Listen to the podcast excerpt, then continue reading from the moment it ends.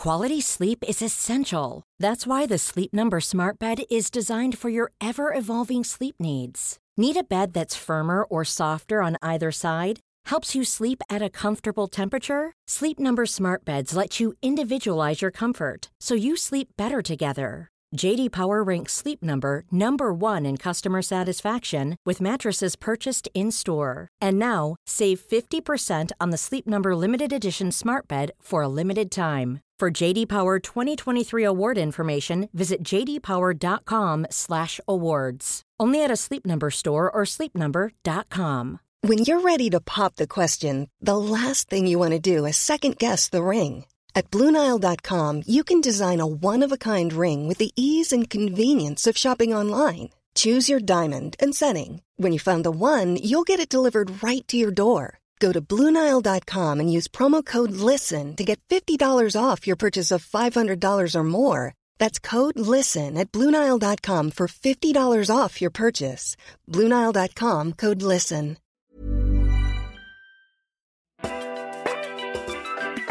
Hello, welcome back to New Scientist Weekly, the essential selection of the week's science stories. I'm Penny Sarchet. And I'm Sam Wong. We've got a bit of a health special for you this week. We're hearing all about the brain's poorly understood waste disposal system and a concerning study examining the health of some child asylum seekers in Australia. But we've also got a clever modern twist on a very old classic physics experiment, the double slit experiment, and some clues from fossilised poo that could help save what must be the world's strangest parrot. But first, Clare, you've got some good news for us about human lifespans. Apparently, humans are about to start living longer, is that right? Yeah, well, hopefully. Although I should say it is based on a theoretical calculation rather than the development of a cure for aging, I'm afraid. Okay, so uh, what's the basis for that calculation then? Hasn't lifespan been increasing for a while? Um, well, no, so that is average life expectancy, which, as you say, has been very gradually increasing for a very long time in most countries around the world, although there are some exceptions. So that in, is currently at about 80 for men in the UK and 83 for women, just to give you an example. But this story is about a different number altogether. It's about the world record for the person who has lived the longest ever. Mm, I, I, think I remember this one. Remind us, um, it, it was that woman in France. How long did she live? Yeah. So officially, the record is held by Jeanne Calment, a French woman. And she is uh, supposed to have reached the age of 122, but she died in 1997 and her record hasn't been surpassed since. So the big question is why? So if average lifespan is increasing, why isn't the maximum? human lifespan also increasing in step. So some people think it's because there there is an innate limit on the human body that and we just can't get past round about that age and never will, no matter how much progress we make in medicine. And so, is that looking to be true then?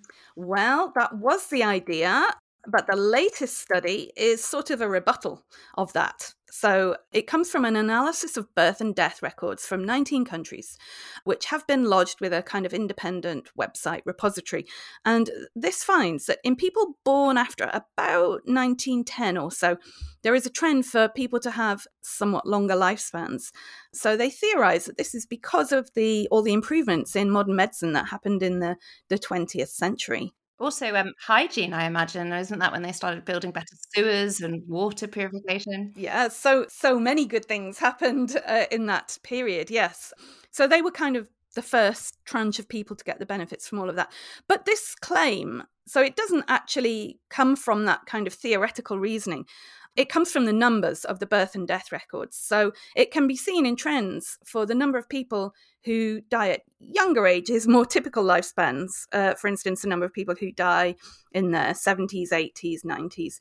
But there just hasn't been enough time yet that has passed for any one of that cohort to reach the maximum lifespan record. So, you know, to do that, they'd have to reach 122, and they haven't just had enough time yet. Okay, so uh, people who were born in 1910 have had this kind of healthier life, and they would be getting to 122 in what 2032. So we could start seeing records being broken about 10 years from now. Exactly, although, you know, it's it's all very rough because they start to see this trend emerging from 1910 onwards. But yeah, that is their prediction. This, by the way, is um an ideal story for a science reporter like me um, because it's making predictions about the future that are so far away. By the time it's meant to happen, you'll have forgotten I wrote this. well, I hope you're going to make a note of it, Clare, and we'll come back to you in a decade. okay. It's not so far away that uh, you're not still going to be working possibly so. in this I'll hold you to Hope so. And now, onto a classic physics experiment that's been reimagined with a bit of a twist. Leah, let's start with the original version. Uh, the double slit experiment is a genuine classic. But what is it? so, the double slit experiment is a really fundamental one. Um, it was first done in 1801 and it involves shining light at a card with two slits cut in it for the light to pass through. And then when the light hits a screen on the other side of the card, it shows this interference pattern of bright and dark stripes. And essentially, this is the experiment that proved that light is both a particle and a wave, right? Yeah, exactly. And other versions later on demonstrated some other quantum properties of light as well. So, what's this new twist on the experiment then? So, it's a little bit hard to explain, you know how the two slits I mentioned in the original experiment are separated by a small space? Mm. These researchers have done something similar, but separating the slits in time instead. Ooh, so that sounds very uh, clever and cool. But how does that actually work in practice? How do you do that? so they use this special material that goes from being transparent to reflective when you shine a powerful laser at it. So when they shoot two laser pulses at it, one right after the other, they have this material that's transparent and then it becomes a mirror for two very brief slices of time. And at the same time, they shine a different laser at the material so it goes right through when it's transparent and bounces off when it's a mirror. Okay, so instead of there being slits in a card, you have these moments of a material reflecting light. Exactly. And then that reflected light hits a screen, just like in the original double slit experiment, and it creates a different sort of interference pattern. This time, the interference makes the frequency of the light oscillate up and down instead of affecting the brightness, which I found very confusing. But the way mm. one of the researchers explained it to me, which was really helpful, which was that in the original experiment, light enters at one angle and comes out at many angles. And in this experiment, the light enters at one frequency and it comes out at many frequencies. So it's a really sort of neat experiment. Uh, w- was this result surprising at all? Nope. it was exactly as expected, which is probably a good thing. Cool. Um, the surprising part was actually how fast the material responded to the laser pulses. How fast are we talking? So once the pulse hit, it took a few femtoseconds for the material to turn reflective. What's and a femtosecond? A, it's a millionth of a billionth of a second, and it's wow. way faster than they expected. That's amazing. Is there, um, I mean, we always ask this, but is there a, a use for a material that can change that quickly? Yeah, absolutely. It's already in use, this particular material, in a lot of mm. electronics, phone screens, things like that. But this particular property that we didn't know about could be used to make time crystals, which are these absolutely bonkers materials with moving structures that repeat over and over again. Or they could be used in things like telecommunications, where you need to deal with lots of signals very quickly. I do love a good time crystal. Doesn't everyone? Thank you, Leah time for a break and some messages. I've been brushing up on my history with History Hit TV. There's hundreds of hours of documentaries, exclusive films, interviews, and ad free podcasts made for proper history fans.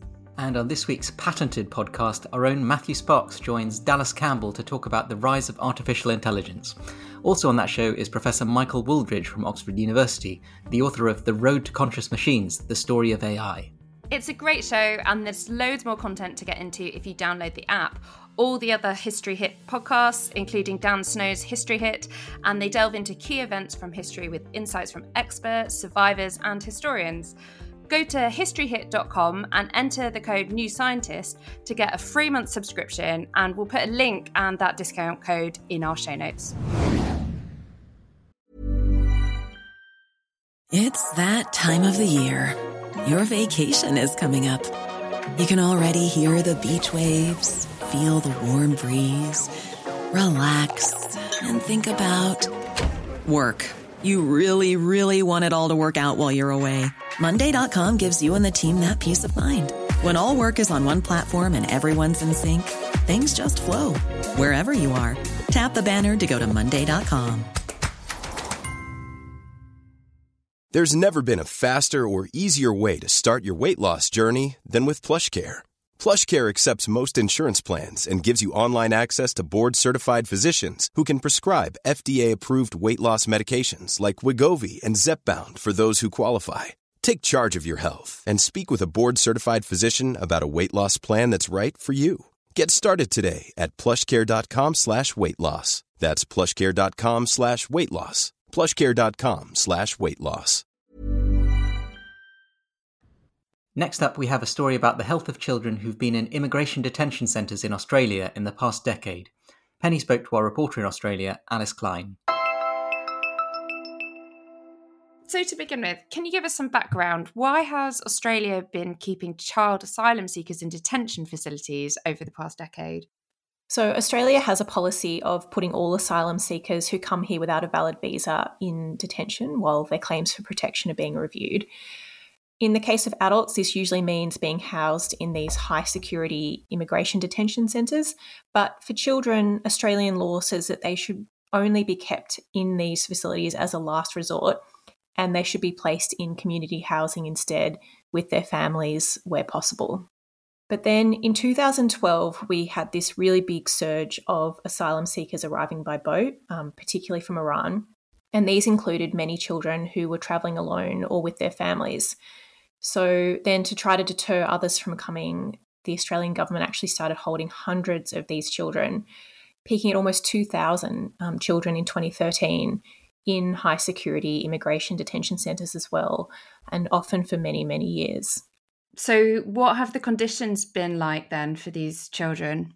We don't know a huge amount because there has been a lot of secrecy around these detention centres, which are either on the Australian mainland or offshore in places like Nauru and Manus Island. But a small number of paediatricians have actually been allowed to visit these centres over the years, and they've described really dire conditions. So, people living in hot, humid tents surrounded by high wire fences, very little space for children to play or run around in, and minimal education or things to do.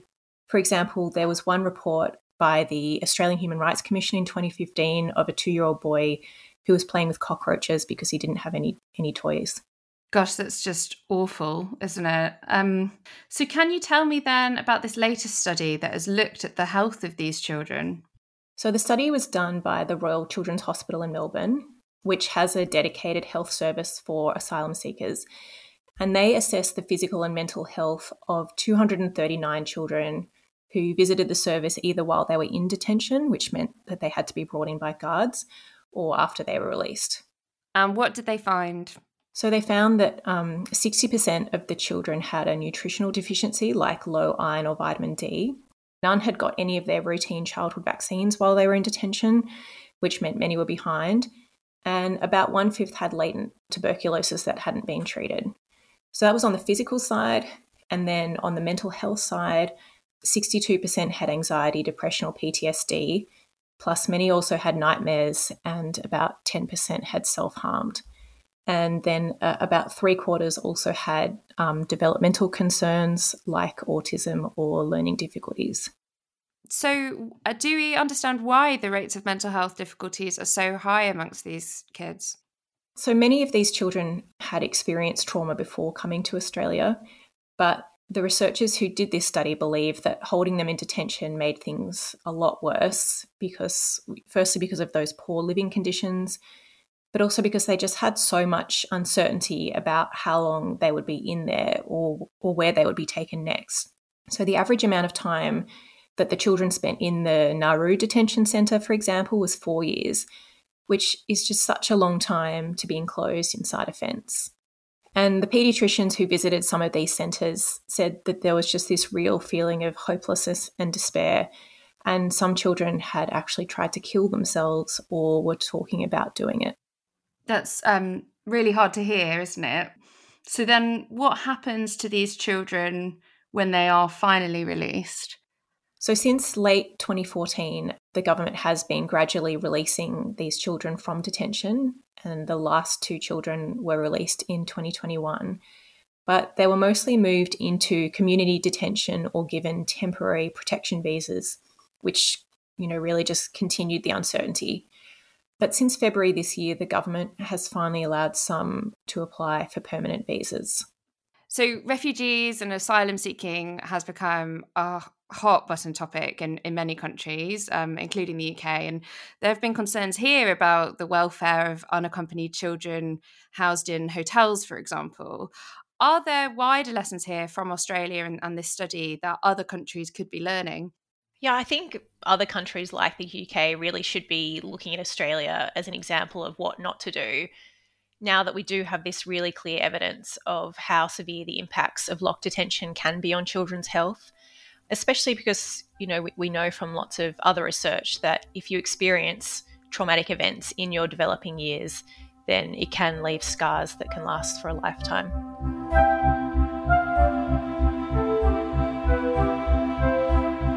Okay, now it's time for life form of the week, and I'm thrilled to say that this is one of my very favourite life forms, the kakapo. Everyone loves the kakapo, surely. How could you not? Yeah. Um, it's an incredible word. So, uh, if, if, you're not familiar with it, it's the world's largest parrot and it's flightless. And like a lot of birds in New Zealand, it suffered large population loss due to introduced predators, things like cats. And because it's really difficult to breed in captivity, researchers and conservationists have put in this absolutely heroic effort to keep these birds from going extinct. They've sequenced their genomes, they artificially inseminate wild birds with their best genetic matches they're experimenting with food supplements, just every sort of scientific angle you can think of. And one more fact is that the kakapo is a Maori for night parrot because they're nocturnal as well. Oh, I didn't know that. That's lovely. Yeah. Uh, so currently there are only 250 of them left, and they live on a few predator free islands.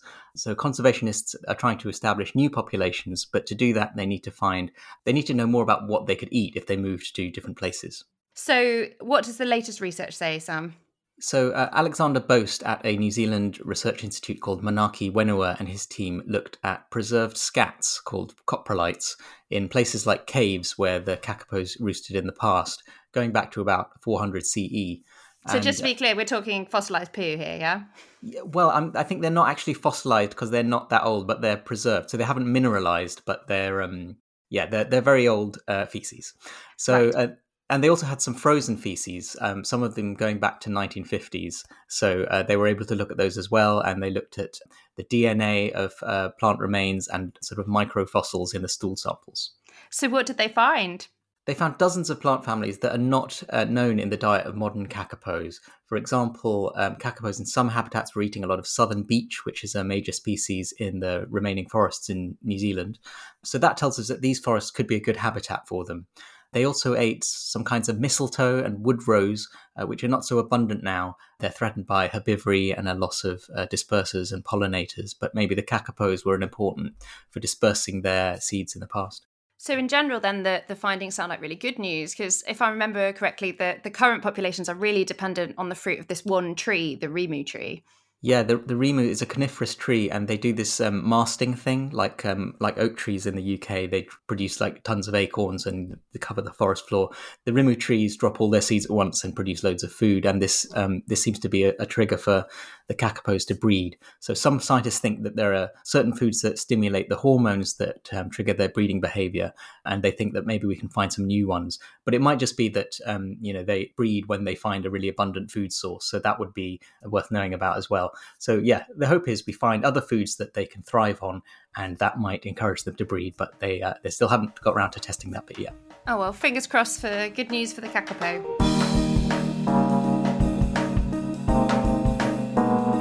And now Clare has another health story for us, and this one I find a bit hard to believe.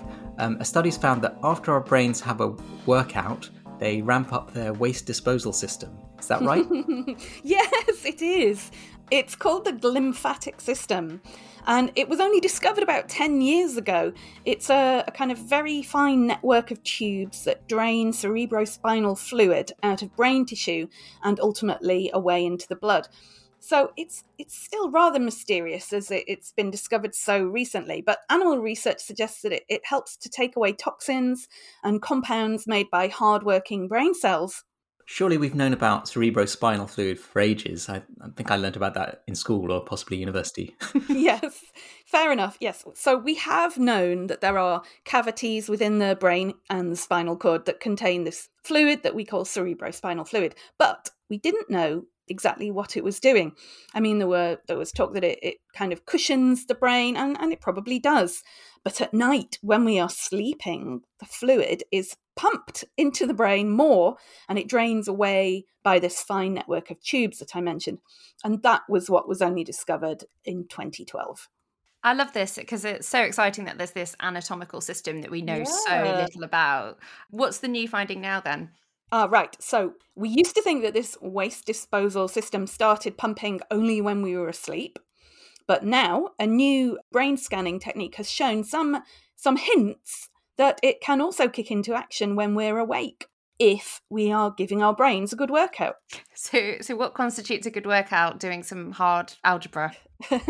um, that I would find that a hard workout. But what they actually tested in this study was they looked asked people to look at a screen with a very intense visual stimulus. It's a kind of spiral black and white checkerboard pattern, and it was flickering as well. So they looked at this for about an hour on and off. It, it gives me a headache just thinking about it. Yeah, I hope the people in the study weren't prone to migraines. yeah, um, presumably not. Anyway, so they showed people this this flickering pattern intermittently for kind of 16 seconds on and then 16 seconds off. And they could see that when it was on, there was increased blood flow to the visual centers of the brain. They knew that was going to happen this because this pattern is often used in brain scanning studies when they want to study increased blood flow. The surprise was that in the off periods, blood flow reduced and there was increased pumping of the fluid into the brain. So, did they see then that uh, during this sort of pumping, it was taking away waste products in, in the gaps between the stimulation? Uh, well, that that would have been ideal if they had mm. found that, but I shouldn't overstate uh, the certainty of this finding because they they couldn't measure if any fluid was draining away through the fine tubes of the system because of you know this this brain scanning technique could not see that. So that is the next thing that the researchers are going to investigate. Um, but it does seem plausible because we know that that's what cerebrospinal fluid does. Oh yes, and the um the reason we should care about all this, in in case you were wondering, is that some previous studies have suggested that um a poorly functioning waste disposal system could be implicated in some neurological conditions like Alzheimer's and Parkinson's disease. And the researchers are even going to start investigating if this, this technique, could be turned into some kind of treatment or prevention method for those um, very you know, devastating conditions. So, are you suggesting that people might be able to ward off Alzheimer's by looking at these flickering patterns or, or some other kind of mental workout? I know, I know it does seem bizarre all I can say is they haven't shown that this works yet. So it would be far, far too soon to start trying this out. But it does seem a really intriguing research avenue to explore. That's all for this week. Thanks to our guests Leah Crane, Alice Klein, and Clare Wilson. Do subscribe to our show and urge everyone you know to listen. Uh, thanks for joining us, and we'll see you again soon. Bye. Bye. Bye. This podcast is produced by OG Podcasts. Find out more at ogpodcasts.co.uk.